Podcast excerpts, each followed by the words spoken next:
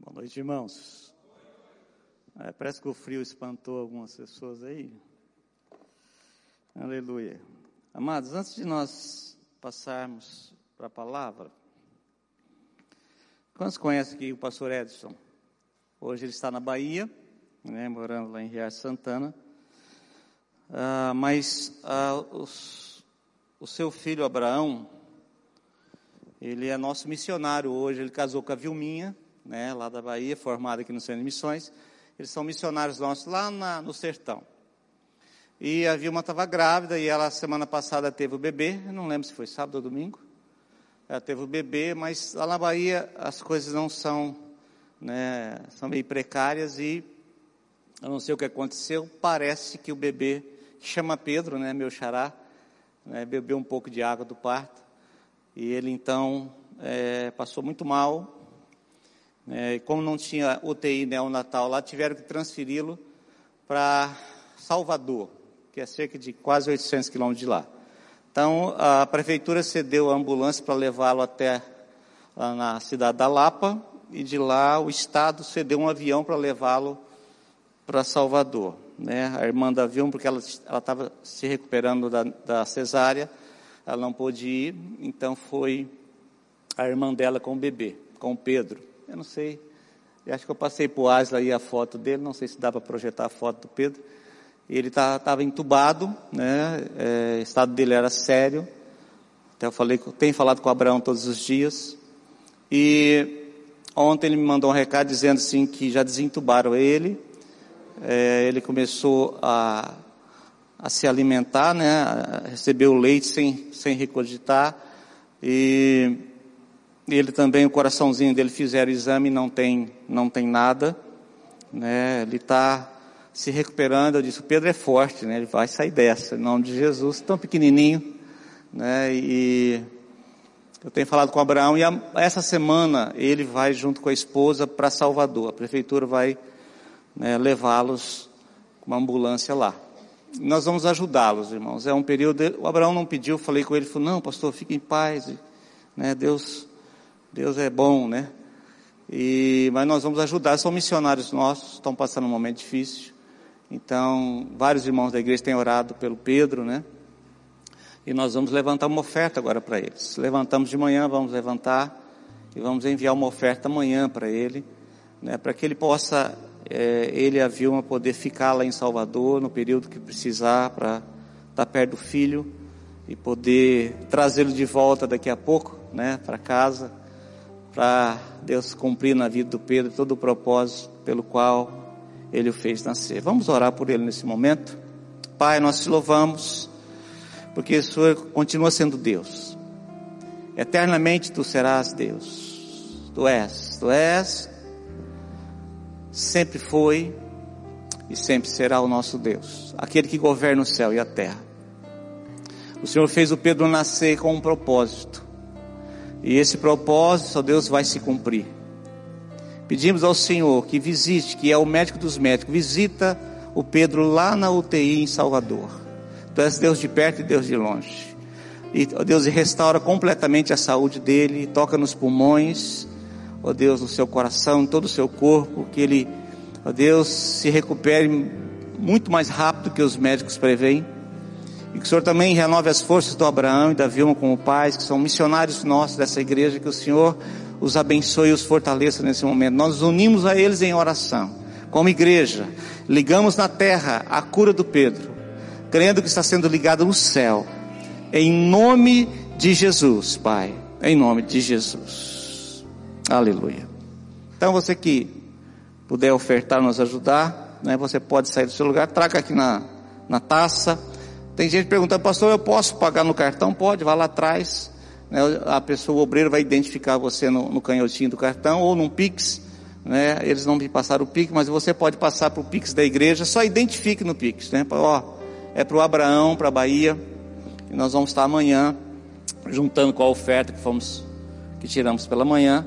Vamos estar enviando para o Abraão para ajudá-los nessa viagem, né? E, em nome de Jesus. E daqui a pouco nós vamos contar e cantar a vitória desse guerreiro, né? Já nasceu lutando, e nós vamos vencer junto com ele, Em nome de Jesus. Está aí o meu xará, né?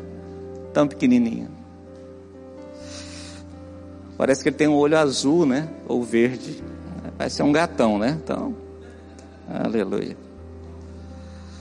Obrigado, viu, querido, pelo coração generoso dos irmãos. E nós vamos abençoá-los. Em nome de Jesus.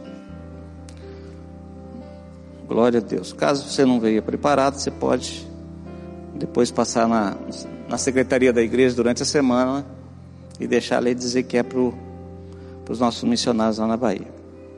A igreja, além dessa oferta, a igreja vai também pegar um dinheiro do caixa da igreja para enviar para abençoá-los. Ok, amados? Glória a Deus. Aleluia. Hoje pela manhã não sei se vocês perceberam já, obrigado, irmãos, louvor aí. Algumas semanas eu tenho estado afastado da igreja, dos cultos, porque eu tenho, há mais de um mês atrás, um dos meus médicos disse assim para mim: olha, você precisa parar um pouco para se cuidar. Se você não parar, o teu corpo é perigoso te parar. E eu até falei isso, compartilhei isso com o presbitério.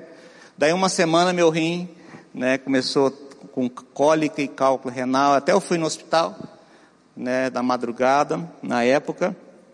E a secretária que me atendeu lá na Santa Casa é da igreja. Ela estava hoje pela manhã no culto. Até no final do culto disse: pastor, fica tranquilo, Deus mandou um recado para você, come e bebe, porque a jornada é longa. E eu creio muito nisso em nome de Jesus, Então eu estava falando com os médicos, o médico ele disse o seguinte: olha, você tem dois caminhos, você pode ir fazendo algumas coisas, Eu fiz 42 exames, para você ter ideia, Você pode, fiz um procedimento para tirar um cálculo renal muito grande que estava no rim, E graças a Deus eu tirei o cateter essa semana. E o médico disse assim: olha, você pode ir tratando a sua saúde aos poucos. E isso vai se prolongar por um tempo. Eu falei: eu não dou conta disso. Ou você para um período e vai se cuidar, você, a sua esposa. Minha esposa também vai fazer dois procedimentos, médicos, e vai começar a bateria de exames, eu também. Então nós vamos estar nesse período. Eu falei com o presbitério, nós vamos estar nesse período. Às vezes vocês não vão nos ver pregando. Eu vou pregar hoje, mas não vou pregar mais com tanta frequência, Vou ficar mais na linha de retaguarda aí, nos cuidando. Eu e minha esposa, ela está no sítio, não veio, ela está lá e vai ficar por um período lá, eu vou para lá amanhã também. Nós vamos estar cuidando, fazendo esses exames e cuidando da nossa saúde, porque se a jornada é longa, irmãos, nós precisamos estar preparados, em nome de Jesus, amém? Então, se eu estou passando isso, são coisas corriqueiras da nossa saúde. É igual carro velho, quando você leva na oficina começa a arrumar problema, E eu fui e agora começou, E aí nós vamos cuidar, estamos cuidando. Não é nada grave, não é doença grave, não é câncer, em nome de Jesus não é. Não fale isso não é, em nome de Jesus, Mas é um tempo onde Deus está. Eu creio muito que a flecha, quando você puxa o arco ele vai para trás, e quanto mais para trás ele for, mais longe será lançada a flecha.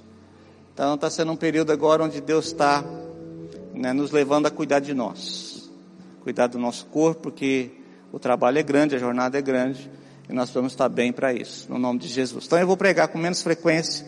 Quando vocês não nos vê nos cultos, não se preocupe, nós estamos bem, Qualquer novidade nós falamos, mas nós cremos no governo, no controle do Senhor.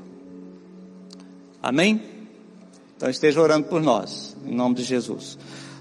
E nesse período que eu vou estar, eu e minha esposa vamos estar nos cuidando. Nós conversei com o presbitério, então cada pastor tem sua função, O pastor Daniel, cada um tem seu núcleo, está com a libertação, O pastor Jaci está cuidando da parte operacional do Centro de Missões, da questão da estrutural.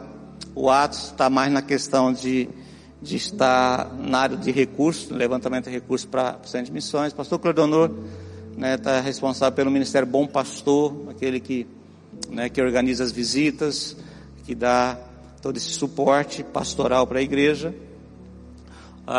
Pastor Carlosano é responsável pelo Ministério de Ensino, ele vai continuar trabalhando os materiais e cuidando dessa área.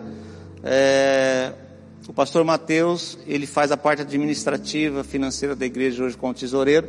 Ele vai continuar administrando a igreja, vai estar cuidando na minha ausência do presbitério, e eu vou estar com ele nos bastidores, aconselhando junto com ele, né? E eu creio que daqui a pouco, né, Deus tem o tempo dele, a maneira dele.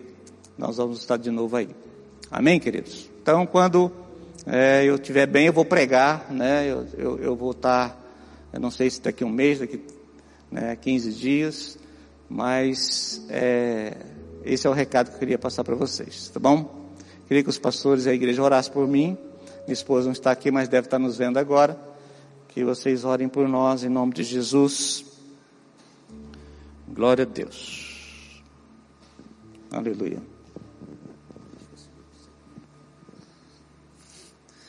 Estenda suas mãos, em nome de Jesus. Pai, nós, como igreja, como presbitério, ó Deus, nós abençoamos a vida do pastor Pedro, da pastora Simara, abençoamos a saúde deles, da planta dos pés ao alto da cabeça. Tu és Deus que restaura, ó Deus, Tu és o médico dos médicos. Ó Deus, e nós pedimos ao Senhor a Tua bênção, ó Deus, que cura, que restaura, que renova, ó Deus, o físico, ó Deus, na vida deles, ó Pai. Ó Deus, como igreja nós profetizamos, eles totalmente curados, restaurados, restabelecidos, para a honra, glória e louvor do Teu santo nome. Ó Deus, em nome de Jesus, declaramos renovo, renovo no físico, renovo emocional, espiritual, para a honra e glória do Teu santo nome. Amém e amém. Amém, igreja? Aleluia. Obrigado, irmãos. Pastor Kleber, né, e Elisa são responsáveis pelos anciãos da igreja, ok? Então qualquer questões a serem resolvidas, o pastor Matheus vai estar aí junto com o presbitério, né, na administração, cuidando para que seja feito da melhor forma possível, ok? São mudanças que nós estamos fazendo, são mudanças, algumas delas vão ser, né, são mudanças temporárias e outras vão ser definitivas, né, mas o mais importante é que o reino de Deus continue avançando e cresça, e continue crescendo cada dia mais, em nome de Jesus. Abra sua Bíblia comigo no livro de Mateus, capítulo 14, a partir do verso 21. 14, verso 21.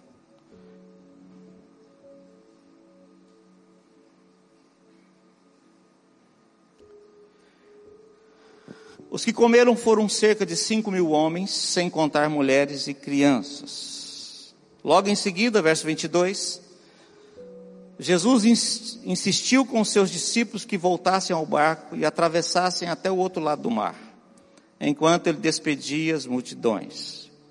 Depois de mandá-la para casa, Jesus subiu sozinho ao monte a fim de orar. Quando anoiteceu, ele ainda estava ali sozinho. Enquanto isso, os discípulos distantes da terra firme lutavam contra as ondas, pois o vento forte havia se levantado. Por volta das 3 da madrugada, Jesus foi até eles caminhando sobre as águas. Quando os discípulos o viram caminhando sobre as águas, ficaram aterrorizados. E é um fantasma, gritaram cheios de medo. Imediatamente Jesus lhe disse: não tenham medo. Tenham coragem. Não temam, sou eu. Amém, queridos? Glória a Deus. Pai, obrigado por essa noite tão especial, porque pudemos Te adorar, Te louvar através dos cânticos, através das ofertas, dos dízimos. Ó Deus, pudemos orar, buscar a Tua face em oração, e agora queremos estar com os nossos ouvidos atentos à Tua voz. Fala comigo, fala com cada um de nós. Em nome de Jesus, Pai, cada coração esteja como um terreno fértil.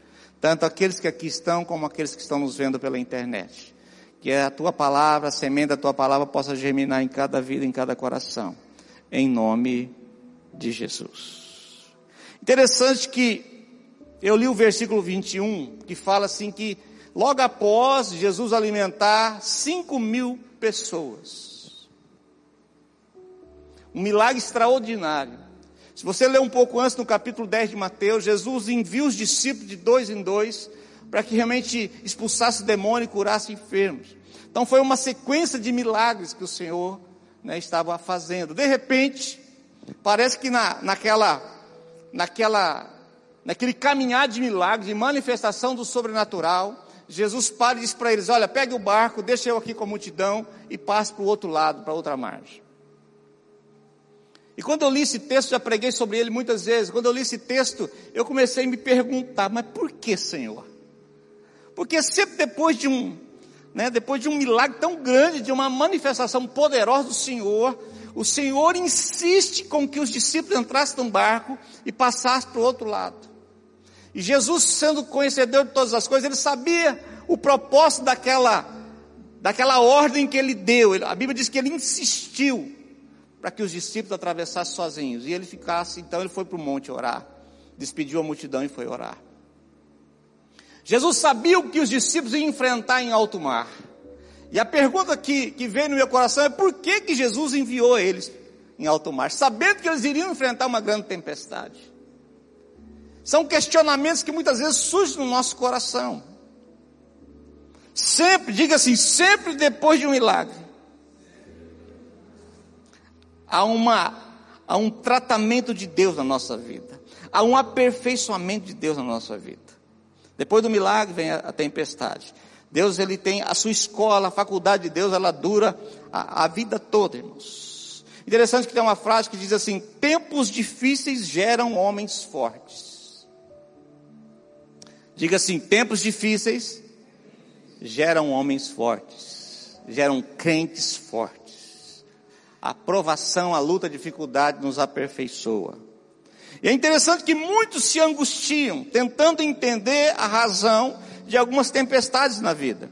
Muitos reclamam, outros abandonam a fé por não compreenderem o porquê acontecem as tempestades da vida.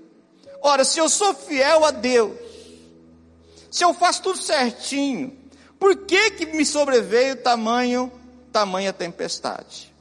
Muitos se perguntam dessa forma. Tempos bons e outros tempos ruins. Interessante que a nossa vida, ela é ciclos, né? Como existe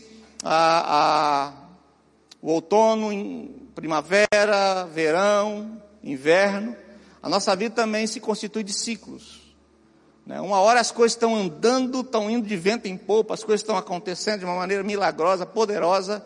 De repente, nós entramos num ciclo onde nós vamos ser provados, alguns ventavais se levantam, algumas tempestades se levantam. E é interessante que elas não foram produzidas ou, né, pelo diabo, pelos seus demônios. Não, muitas vezes o Senhor quer tratar conosco, e Ele, assim como Ele fez com os discípulos, insistiu para que os discípulos passassem para o outro lado, sabendo que os discípulos iam enfrentar uma tempestade, porque Jesus queria ensiná-los. Deus, Ele está sempre trabalhando com um processo da nossa vida, sempre trabalhando em nós, nos amadurecendo, nos fortalecendo, para que possamos experimentar coisas maiores dEle amanhã. Se já experimentamos coisas grandes, de repente a gente entra num período de luta e dificuldades, porque com certeza coisas maiores virão, em nome de Jesus. O próprio Jesus diz lá em João capítulo 16, verso 33, eu lhes falei tudo isso para que tenham paz em mim. Aqui no mundo vocês terão aflições, mas animem-se, pois eu venci o mundo. Que coisa, irmãos. Quando eu e você entregamos nossa vida para Jesus, Ele não nos prometeu um mar de rosa. A Bíblia em nenhum momento nos promete mar de rosa. Ele diz: olha, no mundo vocês vão ter aflições, mas tem de bom ânimo, eu venci o mundo. Ora, se Jesus venceu as aflições e tudo que Ele passou no mundo, Ele disse: eu venci o mundo, vocês também vão vencer. Quantos creem nisso, em nome de Jesus, diga amém. Amém, querido? O choro pode durar uma noite, diz a palavra. O salmista diz: o choro pode durar uma noite, mas a alegria virá pela manhã. Então chore o choro da noite, mas creia que a alegria virá pela manhã, né? Não é porque você está chorando à noite, né, você está chorando o choro da noite, que Deus não está contigo. Muitas vezes Deus nos conduz, a Bíblia diz que Deus nos conduziu o povo de Israel pelo caminho do deserto. E no caminho do deserto, eles atravessaram, primeiro atravessaram o Mar Vermelho, foram pelo caminho do deserto em direção à promessa. E nesse caminhar, muitos milagres eles experimentaram. Mas foi um tempo de provação, um tempo de tratamento de Deus na vida deles. Porque Deus estava querendo prepará-los para entrar na terra de Canaã. E é interessante que como compreender coisas que vai contra o curso natural da vida ou contra o pensamento lógico humano. Nós temos um pensamento lógico dentro de nós, formado a respeito das coisas, dos acontecimentos. Quer ver uma coisa? Ora, se eu sou fiel no dízimo da oferta, a Bíblia diz que trazei todos os dízimos da casa do tesouro, para que haja mantimento na minha casa, e fazei prova de mim, se eu não abrirei as janelas do céu, e derramarei bênçãos sem medida sobre vocês. Essa é a promessa do Senhor. E muitas vezes nós somos fiéis, e de repente nos sobrevêm lutas financeiras. Vai contra, aquilo que nós cremos em Deus, vai contra o nosso raciocínio lógico. Ora, na lógica era, eu estou sendo fiel, eu receber a ser abençoado financeiramente, e assim vai. E é interessante que Deus, Ele não trabalha na lógica humana. Fala para o teu irmão, fala: Deus não trabalha na tua lógica humana. Deus não trabalha segundo aquilo que nós pensamos. Ele diz que os meus pensamentos, o Senhor diz, são maiores, são mais elevados que os vossos pensamentos, e os meus caminhos mais altos que os vossos caminhos. Então a maneira como Deus vê, a maneira como Deus trabalha é diferente da nossa, irmãos. Por isso que Paulo em Efésios ele diz assim, olha, que seja iluminado os olhos do vosso coração para vocês compreenderem. É necessário que nós compreendamos o que Deus está fazendo na nossa vida, ou o momento que estamos vivendo. Porque a falta de compreensão nos leva a murmurar, a reclamar, a querermos desistir da fé. E às vezes Deus faz coisas que nós não entendemos. Quantos aqui já passaram por esse processo? Eu fiquei pensando na questão do Pedro, desse bebezinho, recém, uma semana de nascido, irmãos. Eu falei, Deus, são missionários, estão lá no campo, no sertão, servindo o Senhor, e de repente acontece uma situação dessa justo com eles. Sabe o que Deus falou comigo? Quem é você para tentar discutir os meus planos? A vida do Pedro é minha, então cabe a você adorar e crer que eu estou no controle. Então como compreender se aquilo vai contra a nossa lógica humana? Muitos abandonam a fé, muitos reclamam, murmuram, porque não entendem. Não entendem porque coisas ruins acontecem com pessoas boas. Então nós vamos citar alguns exemplos aqui para você ver o trabalhar de Deus. Eu espero que você acompanhe comigo e entenda. E vai tomando para si algumas coisas. Olha só, lá em Gênesis capítulo 6, verso 14. Deus viu que o pecado estava se multiplicando. Ele diz, olha, eu vou destruir o mundo, vou destruir a humanidade através de um dilúvio. Então ele olha para Noé, e a Bíblia diz que Noé achou graça diante do Senhor. Então Noé, ele é orientado por Deus a construir uma arca. E durante 120 anos, Noé ficou construindo essa arca. E falando para as pessoas, se arrependam, porque vai vir um dilúvio, vai vir uma chuva muito forte, vai haver uma inundação na terra, e todos vão morrer, quem não entrar na arca. O povo não se arrependia, sabe por quê? Porque não havia chovido, irmãos. Deus fala para ele construir um barco, sendo que não tinha chuva. Construir um barco no meio do lugar seco, porque vai vir chuvas. Imagina o povo perguntando, mas como assim chuva? Porque até então não tinha chovido sobre a terra. A Bíblia diz que todos os dias, ao amanhecer do dia, subia um vapor, uma garoa, uma neblina regava a terra, mas ainda não havia chovido. Então Deus manda um homem construir um barco, dizendo que ia chover, sem o povo conhecer chuva. Parece uma coisa ilógica, parece uma coisa, como assim Deus? E as pessoas não acreditavam no que Noé falava.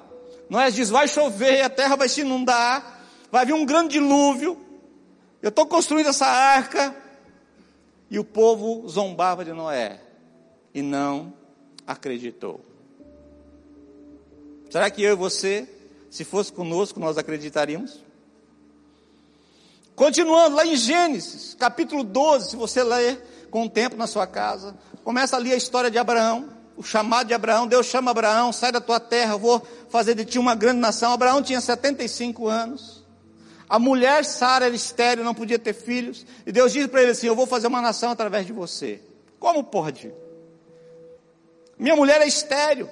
E Abraão então espera 25 anos, Abraão diz lá em Romanos, que Abraão já tinha o seu corpo amortecido, ele já tinha 100 anos, a esposa já tinha cessado as suas regras, né? Era humanamente impossível Sara engravidar, ela é estéril, já tinha cessado as suas regras, e Abraão muito menos, e de repente, na plenitude, no tempo de Deus, nasce Isaac, fruto de uma promessa liberada do Senhor. Mas passou-se 25 anos, e eles esperando, e as pessoas zombando. A Bíblia diz lá em Romanos que Abraão dava glória a Deus, porque o povo perguntava: e aí, cadê o filho? E a Bíblia diz que ele dava glória a Deus, crendo que aquele que fez a promessa era fiel para cumprir. E de repente, no capítulo 22, o menino já estava lá, né, grandinho, adolescente. Deus fala assim para Abraão: Abraão, pega o teu filho, aquele que você ama, Isaac, que eu te dei, e oferece, vai para uma montanha, para um monte que eu vou te mostrar, e oferece ele em sacrifício para mim. Eu fiquei pensando, como é que pode? Por que Deus deu? Agora Deus pede de volta. Se Deus deu, por que ele estava pedindo? Humanamente é difícil, você imagina Abraão naquela situação, mas Abraão era um homem de fé, um homem que conhecia Deus, que dependia de Deus. A Bíblia diz que Abraão sai, junto com os seus servos, levando, né, o menino, a lenha, a faca para sacrificar o menino. Chega num determinado momento do caminho, ele diz para os servos esperarem, Abraão diz assim para os servos: nos espere aqui, porque eu e o menino vamos lá no monte sacrificar e voltaremos. Você imagina como que Abraão fala, se Deus falou que era para sacrificar o menino lá no monte, e Abraão diz: nós vamos lá sacrificar o Senhor e voltaremos. Ele, o menino, iria voltar. Abraão creu que Deus deu, estava dado. Mas no natural, naquilo que Deus pediu, havia, né, se fosse uma outra pessoa olhando aquilo, por isso que ele não falou para ninguém, as pessoas iriam questionar. Existem coisas que Deus vai falar com você, que você não tem que compartilhar com ninguém, porque as pessoas não vão acreditar, vão duvidar daquilo que Deus está falando contigo. Guarda no coração, como Maria fazia quando via Jesus fazer o que ele fazia. A Bíblia diz que Maria guardava todas as coisas no coração. Existem palavras que Deus me dá que é para mim, não é para você, e eu tenho que ter sabedoria e direção de Deus para compartilhar. Cuidado, José compartilhou um sonho para quem não era para compartilhar, na hora errada, e ele pagou um preço caro por aquilo. Muitos anos se passaram, cerca de 14 anos, José sofreu muitos danos, porque contou o que não era para contar, porque as pessoas não entendem, irmãos. Só quem está passando, só quem está enfrentando a tempestade sabe como é que é. Quem está no barranco, né, na margem, olhando o barco sendo chacoalhado pela tempestade, pelo vento, né, não consegue compreender a dimensão daquilo. E os discípulos estavam tão assustados, que de repente Jesus vem andando sobre as águas, o texto que nós lemos, e eles gritaram: é um fantasma. Começaram a ver coisa que não existia, porque o medo tem esse poder de fazer o ser humano ver coisa que não existe, ver coisas onde não tem. E Jesus entra no barco e diz: ei, calma, eu não vou nem falar que Pedro andou sobre as águas, voltei aí. Jesus fala: calma, gente, sou eu, não tenham medo. Quantos que tem enfrentado tempestades na vida aí? Levanta a mão, fala para o teu irmão do lado, fala assim: calma, não tenha medo. Ele continua andando sobre as águas, ele continua ordenando ao mar que cesse, o vento que acabe. O mesmo Deus dos discípulos é o nosso Deus, é o Deus Todo-Poderoso. De repente ele dá o filho para Abraão, e ele pede o filho. Difícil, né, de entender isso. Uma outra coisa, Deus diz para Samuel, lá no livro de 1 Samuel, capítulo 16, o profeta Samuel vai até na casa de Jessé e unge um dos seus filhos como rei sobre Israel. Samuel, ele foi, debaixo da palavra de Deus, chegando na casa de Jessé, ele fala assim, olha, eu vim aqui, eu quero ver os teus filhos, e começa a entrar um filho após o outro, né? E alguns filhos de Jessé eram soldados do rei Saul, eram homens fortes, e quando eles começam a entrar, Samuel fala, é esse, e Deus fala, não é esse Samuel, é o outro, não é esse Samuel, até que Deus fala para ele assim, Samuel, fique atento, não veja com os olhos naturais, o homem vê a aparência, Deus olha o coração, Deus não vê como vê o homem. E passaram todos os filhos diante do profeta, e Deus disse, não é nenhum desses. Ora, Deus havia mandado, o rei Saul ainda estava reinando, Deus mandou que o profeta fosse na casa de Jessé, ungir um dos seus filhos como rei. O rei, na verdade, irmãos, ele deveria ter descendência, ele deveria ter sangue real. Quem tinha que ser ordenado, né, ter reconhecido como rei, seria alguém da família de Saul, mas Deus havia rejeitado Saul por causa do coração de Saul, deveria ter sido Jonas. Então os irmãos, os filhos de Jessé não tinham sangue real. Ora, se não tinham sangue real, pelo menos tinham que ser valentes, guerreiros, e de repente Deus disse, não é nenhum desses, porque eu não vejo como vê o homem. Aí Samuel, constrangido, pergunta para o pai, dizendo assim, ei Jessé, tem mais algum filho seu aí? Jessé, lembrei, já pensou o pai esquecer de um filho? Lembrei, tem um menino, o mais novo, está lá no campo cuidando das ovelhas. E Samuel diz, olha, nós não vamos sentar na mesa para comer enquanto ele não vier. Davi era ruivo, irmãos, de bela aparência, ruivo, mas era de pequena estatura, né? E na época ser ruivo, havia um costume na época, uma cultura da época, que a pessoa ruiva, ele era diferente da família. Por ser diferente, ele não era muito valorizado. Por isso que ele foi colocado no campo, ele passava lá um mês, 2 meses, 6 meses cuidando das ovelhas. E de repente entra um menino, cheirando ovelha, cheirando, né, suado. Ele entra na sala, e quando ele entra na sala, o profeta está lá, a família reunida. Quando ele entra, Deus fala para Samuel, este é o que eu escolhi. Deus vai na contramão de toda a lógica humana. Por isso que as pessoas rejeitaram Jesus quando ele veio, porque ele veio quebrando o sistema, quebrando a visão lógica humana da época. Jesus poderia ter vindo de uma família real, né, de uma família de nobre. Ele veio de um carpinteiro e de Maria, sua esposa. Nasceu num estábulo. Nasceu de Nazaré, na região. Na verdade ele não nasceu, ele nasceu em Belém, mas as pessoas, como ele viveu muito tempo da vida dele na região de Nazaré, né, quando Nicodemo falou assim, olha, porventura pode vir coisa boa de Nazaré, porque Nazaré era um lugar desprezível, um lugar que as pessoas não valorizavam muito. E quando disseram que Felipe fala para ele, olha, Natanael, Felipe fala para Natanael, Jesus nasceu em Nazaré. Felipe, ele erra, né, porque Jesus nasceu em Belém, ele fala daquela forma, mas porque Jesus viveu muito tempo em Nazaré, e Natanael fala assim, mas pode alguma coisa boa vir de Nazaré? Pois foi lá que Jesus viveu. E de repente, Davi, sem ter sangue real, sem ser um homem treinado, né, fazer parte de um exército, um valente treinado como soldado, um pastor de ovelha é ungido e reconhecido como rei de Israel. E se tornou o maior rei que Israel teve. No entanto que o símbolo da bandeira de Israel é a estrela de Davi. Fala assim, Deus faz coisas doidas, que você não entende, só creia, confie, que Deus continua cuidando da tua vida.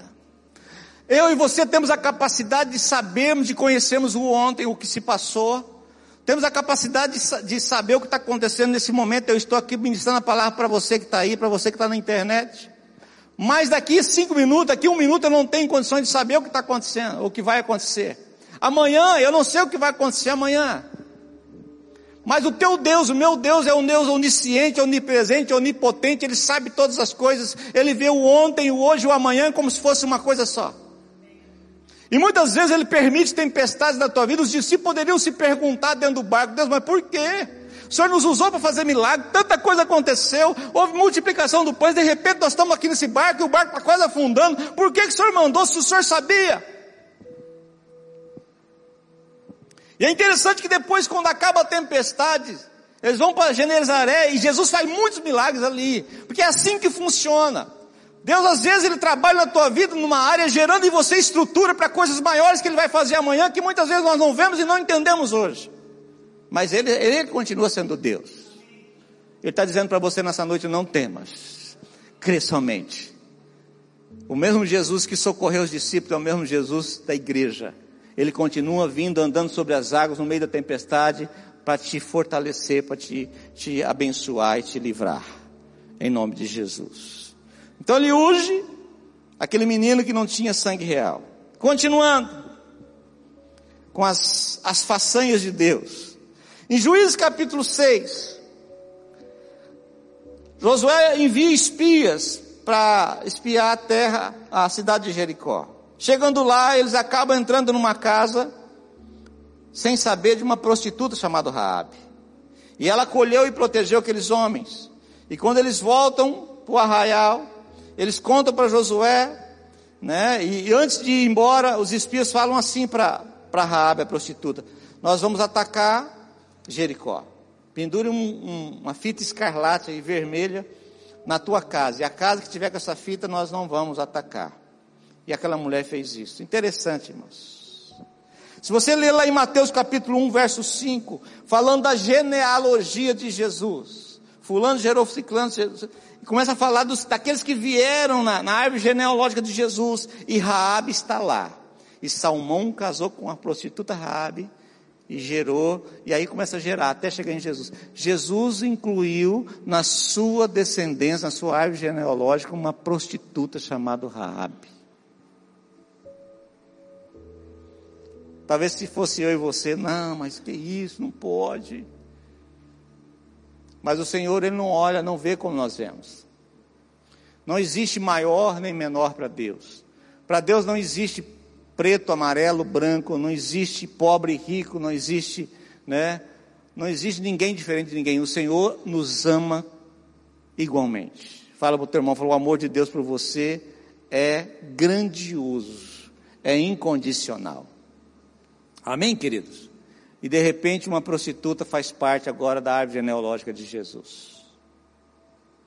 Que coisa, só ele para fazer isso. Uma outra coisa, um outro exemplo, quando Elias profetizou lá em 1 Reis capítulo 16, 17, quando Elias profetizou a seca em Israel, durante 3 anos e meio não choveu, né? Os animais estavam morrendo, morrendo, né, por não ter água, o povo morrendo por não ter alimento, de sede. E Deus disse para Elias: Elias, vai lá no riacho de Querite, fica lá, bebe daquela água do riacho, eu ordenei aos corvos que sustente você, que te leve carne todos os dias. Elias, ele fica lá e Deus o sustenta no meio daquela sequidão. E quando o riacho seca, Deus diz assim para ele, lá no capítulo 17, a partir do verso 13: vá para Sarepta, e eu já ordenei uma viúva que te sustente. Irmãos, a viúva era pobre. No entanto, que quando o profeta Elias chega, ela fala assim, ele fala assim: o que você tem aí para comer? Ela disse: olha, eu tenho só um pouquinho de azeite, um bocado de farinha, para mim fazer um bolo, para mim e meu filho comermos e nós depois morrermos, porque não tem mais comida. Deus poderia ter enviado Elias para ser alimentado na casa de uma viúva rica, de alguém da sociedade que pudesse tivesse recursos, tivesse um depósito cheio para que pudesse sustentá-lo. Mas Deus não queria só abençoar Elias, Deus queria abençoar a viúva também. Porque quando nós obedecemos o Senhor e caminhamos debaixo de uma palavra, o sobrenatural de Deus é destravado na nossa vida e as coisas impossíveis começam a acontecer. E Elias vai para a casa da viúva. E Elias estava entendendo o que Deus estava fazendo, porque ele era um homem de Deus. Ele poderia falar: Deus, mas não pode ser na casa de outro, tem que ser na casa daquela viúva. E quando ele chega para a viúva fala: eu tenho um pouquinho de azeite, farinha, eu vou fazer um bolo para mim e para meu filho, depois que comer, nós vamos morrer. Elias fala assim: tudo bem, mas antes de fazer para você, faz um bolo para mim. E eu vou comer, depois então você faz para o teu filho. Você imagina, irmãos, ela só tinha para ela e para o filho. E o profeta então pede para ela fazer. E Elias diz: porque não vai faltar azeite na tua botija, nem farinha na tua panela. E aquela mulher obedece. E quando ela faz o bolo para Elias, o sobrenatural é destravado na vida dela. E ela, o seu estoque, a sua dispensa começa a se encher, irmãos. Aquela mulher é sustentada no meio da seca por Deus. Uma viúva pobre. Depois o filho morre. Elias vai lá e ressuscita o menino. Então, o sobrenatural na vida daquela mulher, né, se manifesta de uma maneira poderosa. Muitas vezes nós não vivemos o sobrenatural de Deus, porque nós ficamos com mesquinharia. Nós deixamos de nos colocar na posição de abençoadores, e queremos ser abençoados. Venha a nós o teu reino, nada.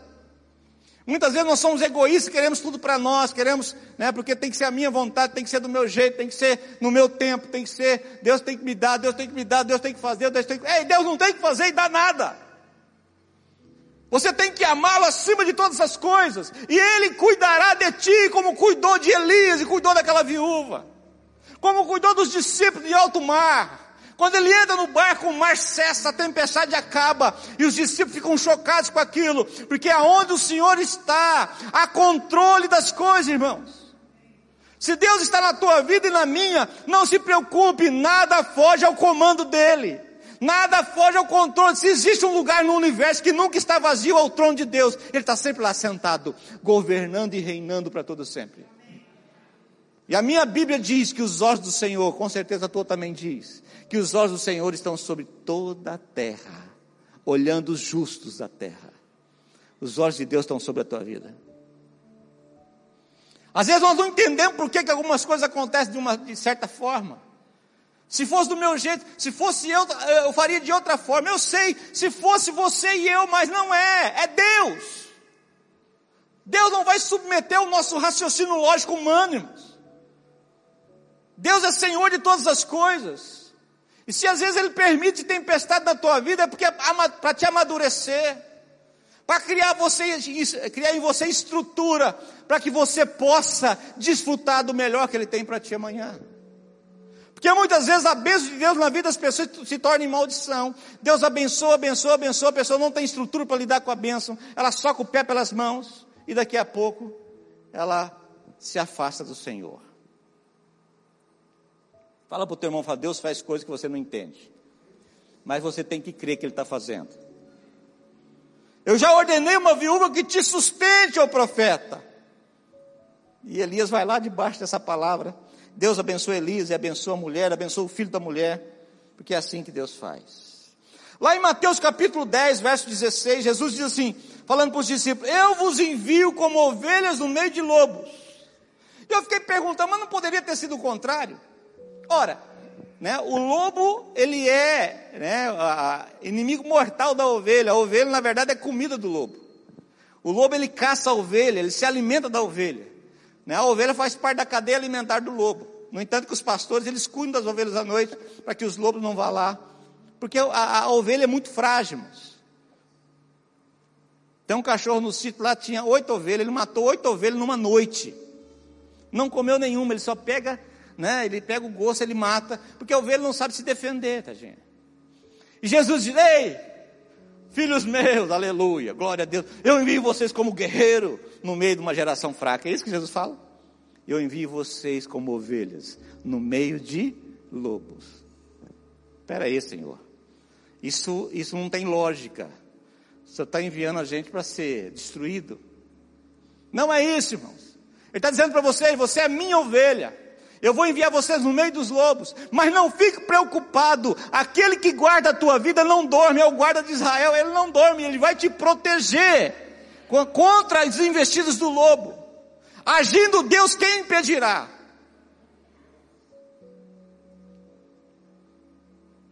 Ele fala da nossa fragilidade: vocês são dependentes de mim, eu sou o pastor de vocês. Jesus está dizendo, então vocês são minhas ovelhas. Nas minhas ovelhas, a Bíblia diz que aqueles que são de Deus, o maligno não toca. Então não fica preocupado não, se você ouvir de Jesus, o diabo não toca, o lobo não vai te tocar, porque o teu supremo pastor é o Deus Todo-Poderoso que cuida de você e vai continuar cuidando. Senhor, o Senhor não podia falar para ele, ei, cambá de lobo, vai lá para o meio das ovelhas, né? Ele falou o contrário. Paulo entendia isso lá em 2 Coríntios capítulo 12, a partir do verso 7, Paulo tinha essa revelação, ele tinha o seu entendimento aberto, ele entendia o trabalhar de Deus. Ele diz assim, no versículo 7 do capítulo 12 de 2 Coríntios, ainda que eu tenha recebido revelações tão maravilhosas, portanto, para evitar que eu me tornasse arrogante, foi-me dado um espinho na carne, um mensageiro de Satanás para me atormentar e impedir qualquer arrogância. Em 3 ocasiões supliquei ao Senhor que removesse esse espinho, mas o Senhor me disse, minha graça é tudo o que você precisa, minha graça te basta, em outra versão. Meu poder opera melhor na sua fraqueza, porque enquanto somos fortes, nós lutamos, nós queremos racionalizar a fé, nós queremos encontrar explicação para tudo, mas quando nós nos sentimos fracos, é aí que Deus começa a operar na nossa vida, porque na fraqueza nós aprendemos a depender do Senhor. Aprendemos a depender do Senhor. Continuando. Portanto, agora fico feliz de me orgulhar de minhas fraquezas, para que o poder de Deus opere por meu intermédio. Por isso aceito com prazer fraquezas e insultos, privações, perseguições e aflições que sofro por Cristo, porque quando sou fraco, então é que sou forte. Doideira, né? Fala para o teu irmão, fala que doideira, né? Como assim? Como é que funciona? É fraco ou é forte? Paulo fala assim, quando eu sou fraco, eu sou forte. Não, quando eu sou forte, eu sou forte. Essa é a lógica nossa. Mas Deus estava dizendo para ele, eu não vou tirar o espinho da tua carne, Paulo. Porque para você entender que é na fraqueza que eu opero. Quando você é fraco, você é dependente de mim. Você não depende de mais nada. Você, quem te sustenta sou eu. Quem te ajuda sou eu. Quem te abençoa sou eu. Quem cuida da tua vida sou eu. Nós precisamos entender isso, irmãos. Quanto mais forte nós somos e lutamos contra a ação de Deus, mais nós vamos sucumbir.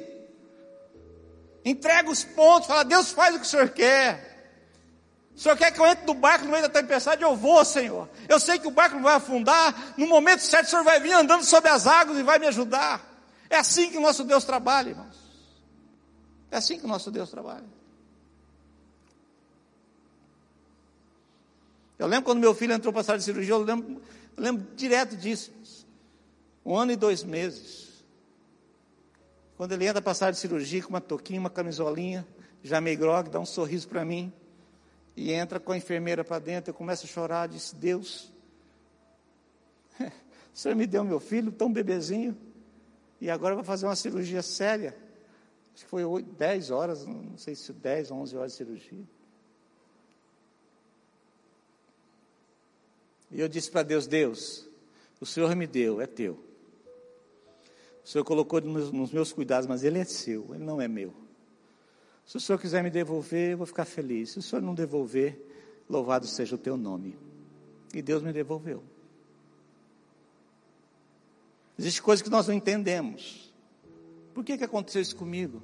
Se eu sou fiel a Deus, por que aconteceu isso comigo? Se eu sirvo a Deus, por que aconteceu isso comigo? Nós ficamos questionando, irmãos, muitas vezes. E esses questionamentos fazem mal à nossa fé. E Paulo diz, quando eu sou fraco, é aí que eu sou forte. Deus queria que Paulo continuasse dependendo dele. Paulo era tão forte como homem, que Deus queria que ele houvesse um limite em Paulo, para que Paulo entendesse que a dependência era totalmente do Senhor. Interessante que o perigo não é o barco estar na água, mas a água entrar dentro dele. Cuide dos furos. Fala para o teu irmão, fala, cuide dos furos aí. Então, às vezes, o teu barco está no meio do mar, está na água. A questão não é o barco estar na água, mas a questão é você deixar a água entrar dentro. E muitas vezes nós fazemos isso, com a nossa falta de fé, com a nossa insegurança, com a nossa incerteza, com os nossos questionamentos, com a nossa tentativa de racionalizar a fé, mas isso não tem lógica. Eu sei que não tem lógica, a vida cristã não tem lógica, a vida cristã é vivida pela fé. Romanos 1,17, Paulo diz, o meu justo viverá por fé, não é pelo que vê, pelo que sente, pelo que acha, mas pela fé, eu creio que Deus está fazendo e vai continuar fazendo, em nome de Jesus, amém, queridos? Glória a Deus. E não se esqueça, a tempestade vem, mas passa. Repete isso para o teu irmão, fala, a tempestade vem, mas passa. Sabe por quê? Porque o nosso Deus continua andando sobre as águas. Ele continua o mesmo, ele não mudou. E não se esqueça, como eu comecei essa palavra, que tempos difíceis geram homens e mulheres fortes. E hoje nós vivemos num tempo de tanta rapidez nas coisas, de tanta facilidade, irmãos. Hoje para você, antigamente para você comprar, você tinha que ver se tinha loja na cidade, que depois na loja você tinha que ver se tinha um produto, e tinha que ir lá ver o produto, e aquela coisa toda. Hoje você entra na internet, com um clique no teu celular, você compra, com um clique você paga, e daqui no outro dia já está, vem um aviso no teu celular, teu produto chegou, e você recebe na sua casa. A vida hoje é muito facilitada, não é verdade? É muito fácil. E como nós vivermos, no momento que nós estamos vivendo como humanidade, de tanta tecnologia, de tantas facilidades, como nós entendermos que Deus, ele faz as coisas no tempo dele, da maneira dele, segundo a vontade dele, não a nossa. Por mim, eu queria que acontecesse amanhã algumas coisas, mas não é como eu quero, mas como o Senhor quer. Amém, queridos? Então, não reclame dos tempos difíceis. Aqueles homens marcaram a sua geração, aqueles homens levaram o evangelho para o mundo todo, aqueles 12 homens, mas eles tiveram que passar pela tempestade no meio do mar, em cima daquele barco, e vendo o barco sendo assolado e jogado de um lado para o outro. Ele continua sendo Deus, ainda que tudo esteja difícil. Não desista, não murmure, ele continua e continuará eternamente sendo Deus, Caminhamos pela fé, não entendemos ou vemos lógica em muitas coisas que nos acontecem, mas Deus tem propósito em cada uma delas. Tem coisa que eu não preciso entender, eu só preciso crer que ele vai tornar aquilo em bênção na minha vida, na sua vida, em nome de Jesus. Quantos aqui já passaram momentos na sua vida que você achava, até você teve aquele sentimento assim, desce eu não passo? Você já teve o sentimento? Desce eu não passo, né? Eu vou dessa para melhor, né?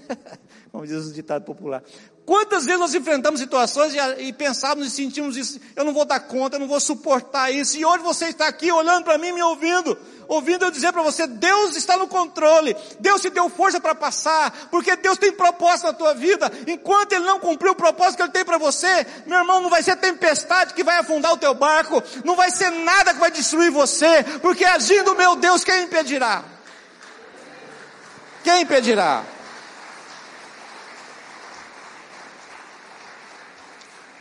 Aleluia.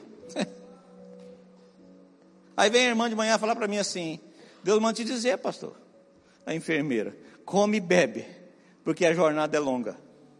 Eu disse, é Deus, eu não estou entendendo nada, mas como eu não preciso entender nada, eu só preciso crer que Deus me ama, que Deus está cuidando, Deus vai cuidar de você, Deus vai cuidar da tua casa, da tua família, Deus vai cuidar da tua vida financeira. O mesmo Deus que mandou o corvo levar carne para Elias todo dia, é o mesmo Deus que manda, né, anjos para te abençoar, manda pessoas para te abençoar.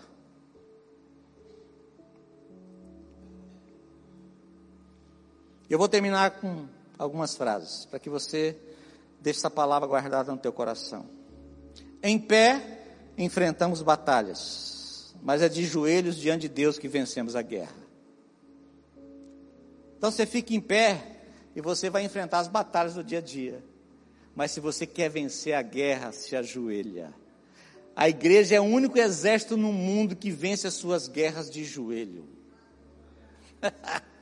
Se você for ajoelhar, não ajoelha para reclamar, para murmurar, ajoelha diante do teu Deus, porque as batalhas, as guerras são ganhas pela igreja de joelho.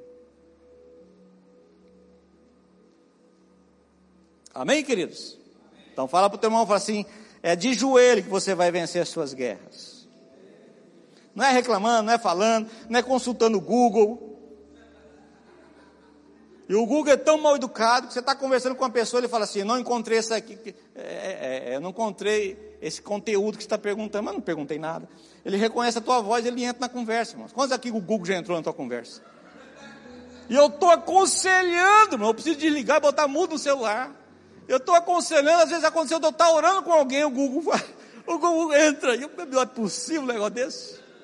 Mas é. Então não adianta, existe momentos difíceis da nossa vida, que não adianta você consultar Google, não adianta você, ficar correndo de um lado para o outro. Ajoelha, vai para os pés da cruz, porque nossa vitória, o nosso poder emana dele.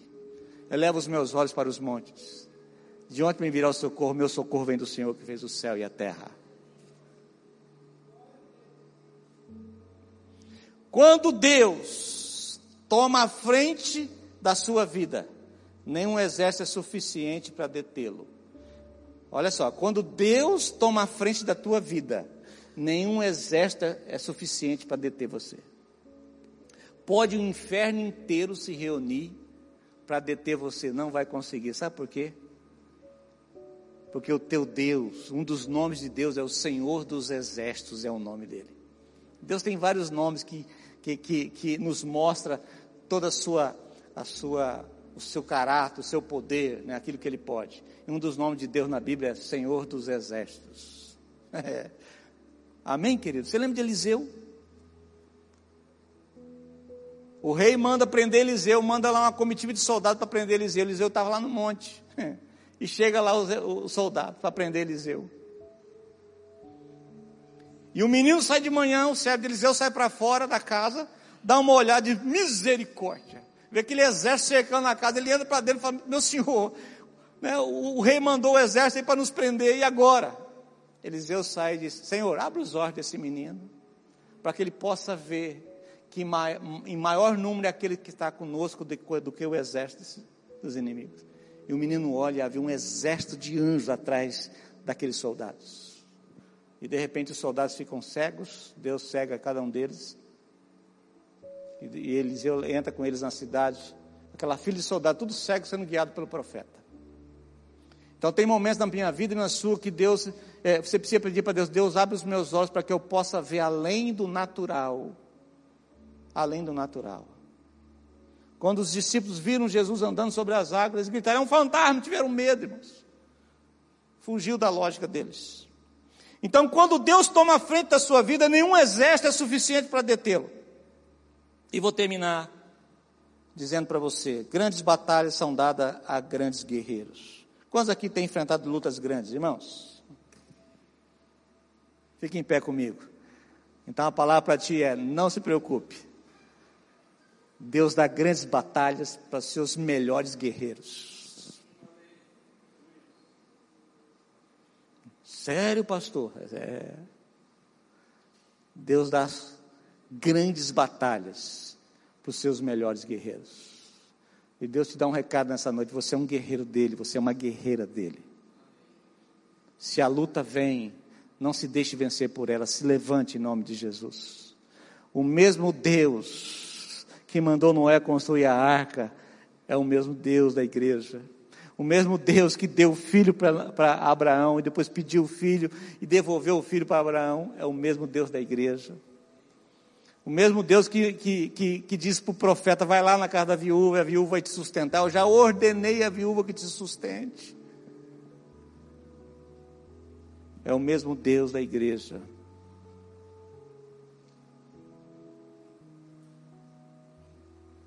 O mesmo Deus que disse: eu te envio como ovelha no meio dos lobos, mas não se preocupe, aqueles que têm o Senhor, aqueles que são do Senhor, o maligno não toca, os lobos não tocam. Ele continua o mesmo, ele continua o mesmo. Talvez você se sinta: pastor, eu sou incapaz, eu sinto, às vezes eu não vou conseguir, eu sinto dificuldades. Quem faz é ele, quem opera é ele, quem faz sinais é ele, Quem realiza milagres é Ele. Quem cuida da tua vida é Ele. É Ele que diz que aqueles que estão nas minhas mãos, ninguém vai arrebatar das minhas mãos. Aqueles que vêm a mim, de maneira nenhuma eu lanço fora. Ninguém vai poder tirar você das mãos dEle. Você está nas mãos mais poderosas e seguras do universo, que é as mãos de Jesus.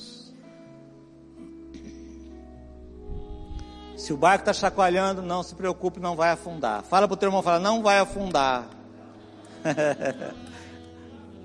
No momento certo, 3 horas da manhã, Ele vai vir andando sobre as águas para te socorrer. Deus é lindo, irmãos. Jesus é lindo. Ele nunca vai nos deixar só.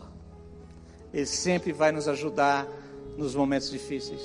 Ele sempre vai nos dar vitória nas piores guerras. Ele sempre vai nos dar vitória, porque Ele é o Senhor dos exércitos. Em nome de Jesus. Feche os seus olhos.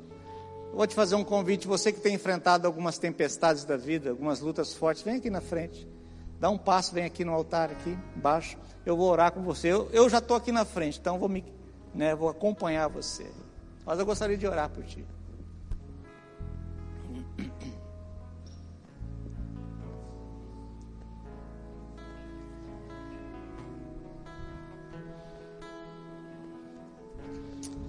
Aleluia.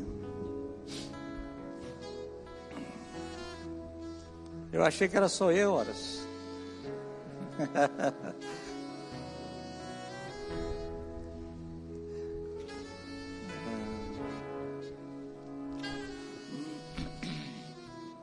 Feche seus olhos. Xarabadabalabachoias. Pai, os Elias mudaram. Os discípulos mudaram. Os Abraãos mudaram, as Raabes mudaram, mas o Senhor não mudou, o Senhor continua o mesmo. O Senhor continua ainda fechando a boca dos leões, o Senhor continua livrando da fornalha de fogo ardente, o Senhor continua andando sobre as águas e ordenando para que o mar se acalme e os ventos cessem. O Senhor continua fazendo coisas tremendas que muitas vezes a nossa mente humana não entende. Porque nossa mente humana é o agora, é o que está acontecendo agora. O Senhor sabe o amanhã, o Senhor conhece o nosso futuro, Senhor, e muitas vezes o Senhor permite algumas coisas nos dias de hoje, para nos preparar, nos fortalecer, para aquilo grande que está por vir. E eu quero abençoar a vida dos meus irmãos, profetizar sobre eles, ó Deus, que tempo de refrigério virá sobre eles, tempos maiores virão sobre eles, tempo de promessa, de cumprimento de promessa vai acontecer na vida de cada um. Em nome de Jesus, as portas que se fecharam, outras maiores vão se abrir. O que se perdeu vai ser restituído em dobro, diz o Senhor. O que caiu e quebrou, Deus vai restaurar e colocar de pé novamente. O que estava enfermo na alma, Deus vai curar a alma, Deus vai curar o físico. Aquele que estava assustado, amedrontado pelo tamanho das ondas, Deus está te dizendo nessa noite, aquieta o coração, não temam, sou eu, diz o Senhor. Não temas, sou eu, diz o Senhor. Oh, aleluia. Renova as forças dos meus irmãos, renova a fé dos meus irmãos, renova a confiança de que o Senhor está trabalhando e está no governo da vida deles, em nome de Jesus, em nome de Jesus. Faça desse cântico agora uma declaração profética de fé. Se o sol se pôr e a noite chegar, Ele virá.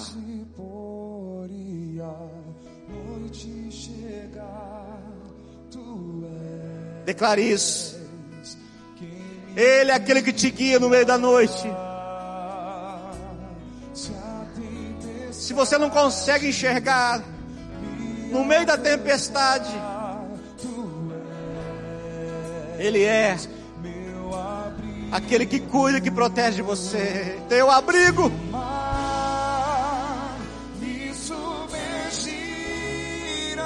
Ele tem a mão forte.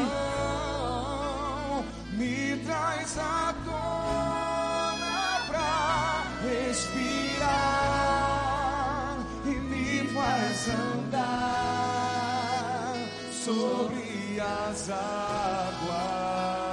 Ele te faz andar sobre as águas. Ele é o mesmo.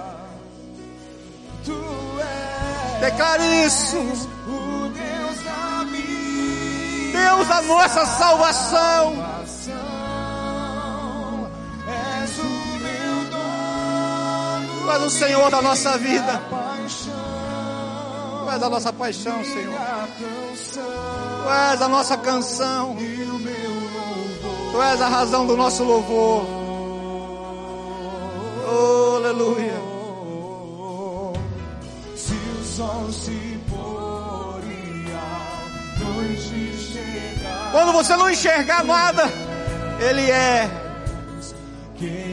aquele que vai guiar você. Se a tempestade me alcançar, Tu és meu abrigo. Tu és o nosso abrigo, Senhor. Se o mar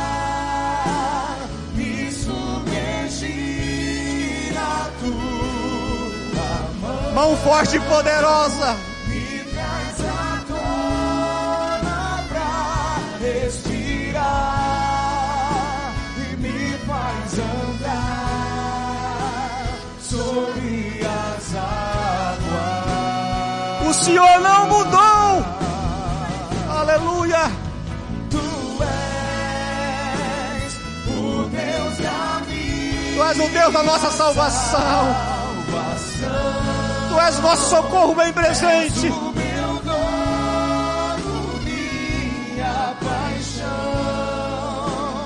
minha canção e o meu louvor. Cantamos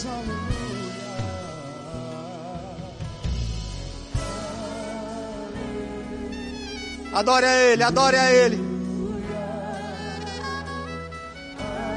Aleluia significa louvado seja o nome do Senhor.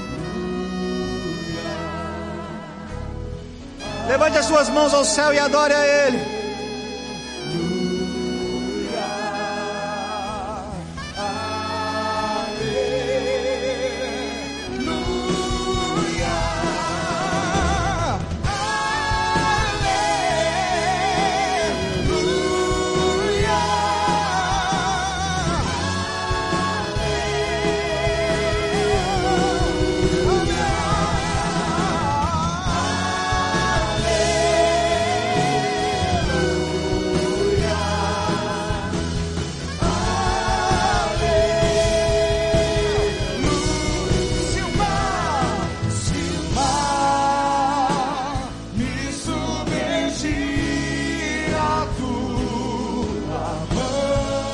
Igreja,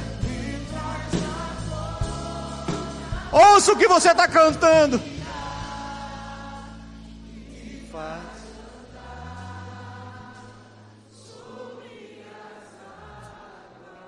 Quem Ele é?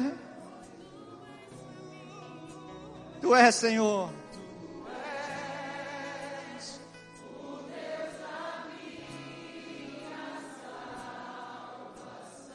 Tu és e sempre serás. És o meu dono, minha paixão, minha canção e o meu louvor.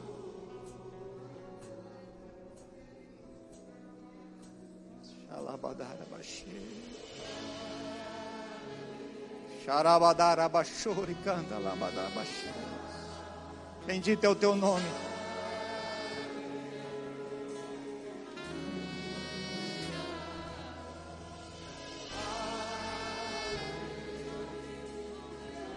Vamos formar um grande coral junto com os anjos.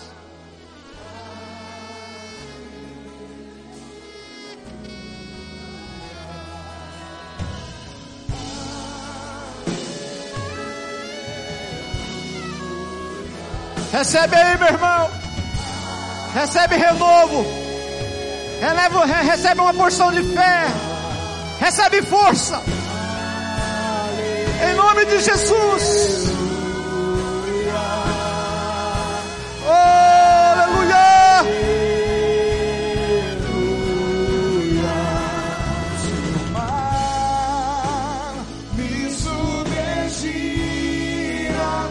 Recebe a mão dele aí, te sustentando, te levantando, te fazendo respirar de novo. E me faz andar sobre as águas. Oh, aleluia! Tu és só ele, o Deus da vida. Só ele. Só ele.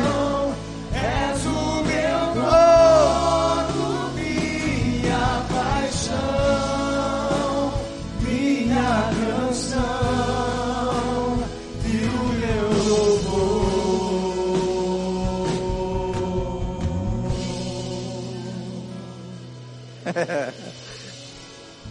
Deus é maravilhoso, irmãos. Deus é maravilhoso. Deus faz a água sair da rocha. Deus abre portas fechadas. Se não houver porta, Deus cria portas e abre. Porque Ele é o Deus da nossa salvação. É aquele que continua cuidando de nós. E vai continuar cuidando. Fala para o teu irmão, fala, não temas. Ele continua o mesmo. Agindo poderosamente na sua vida. Em nome de Jesus. Amém, queridos? Uma semana maravilhosa para você, na presença do Senhor, sendo sustentado pelo teu Deus, graça e paz, em nome de Jesus, em nome de Jesus.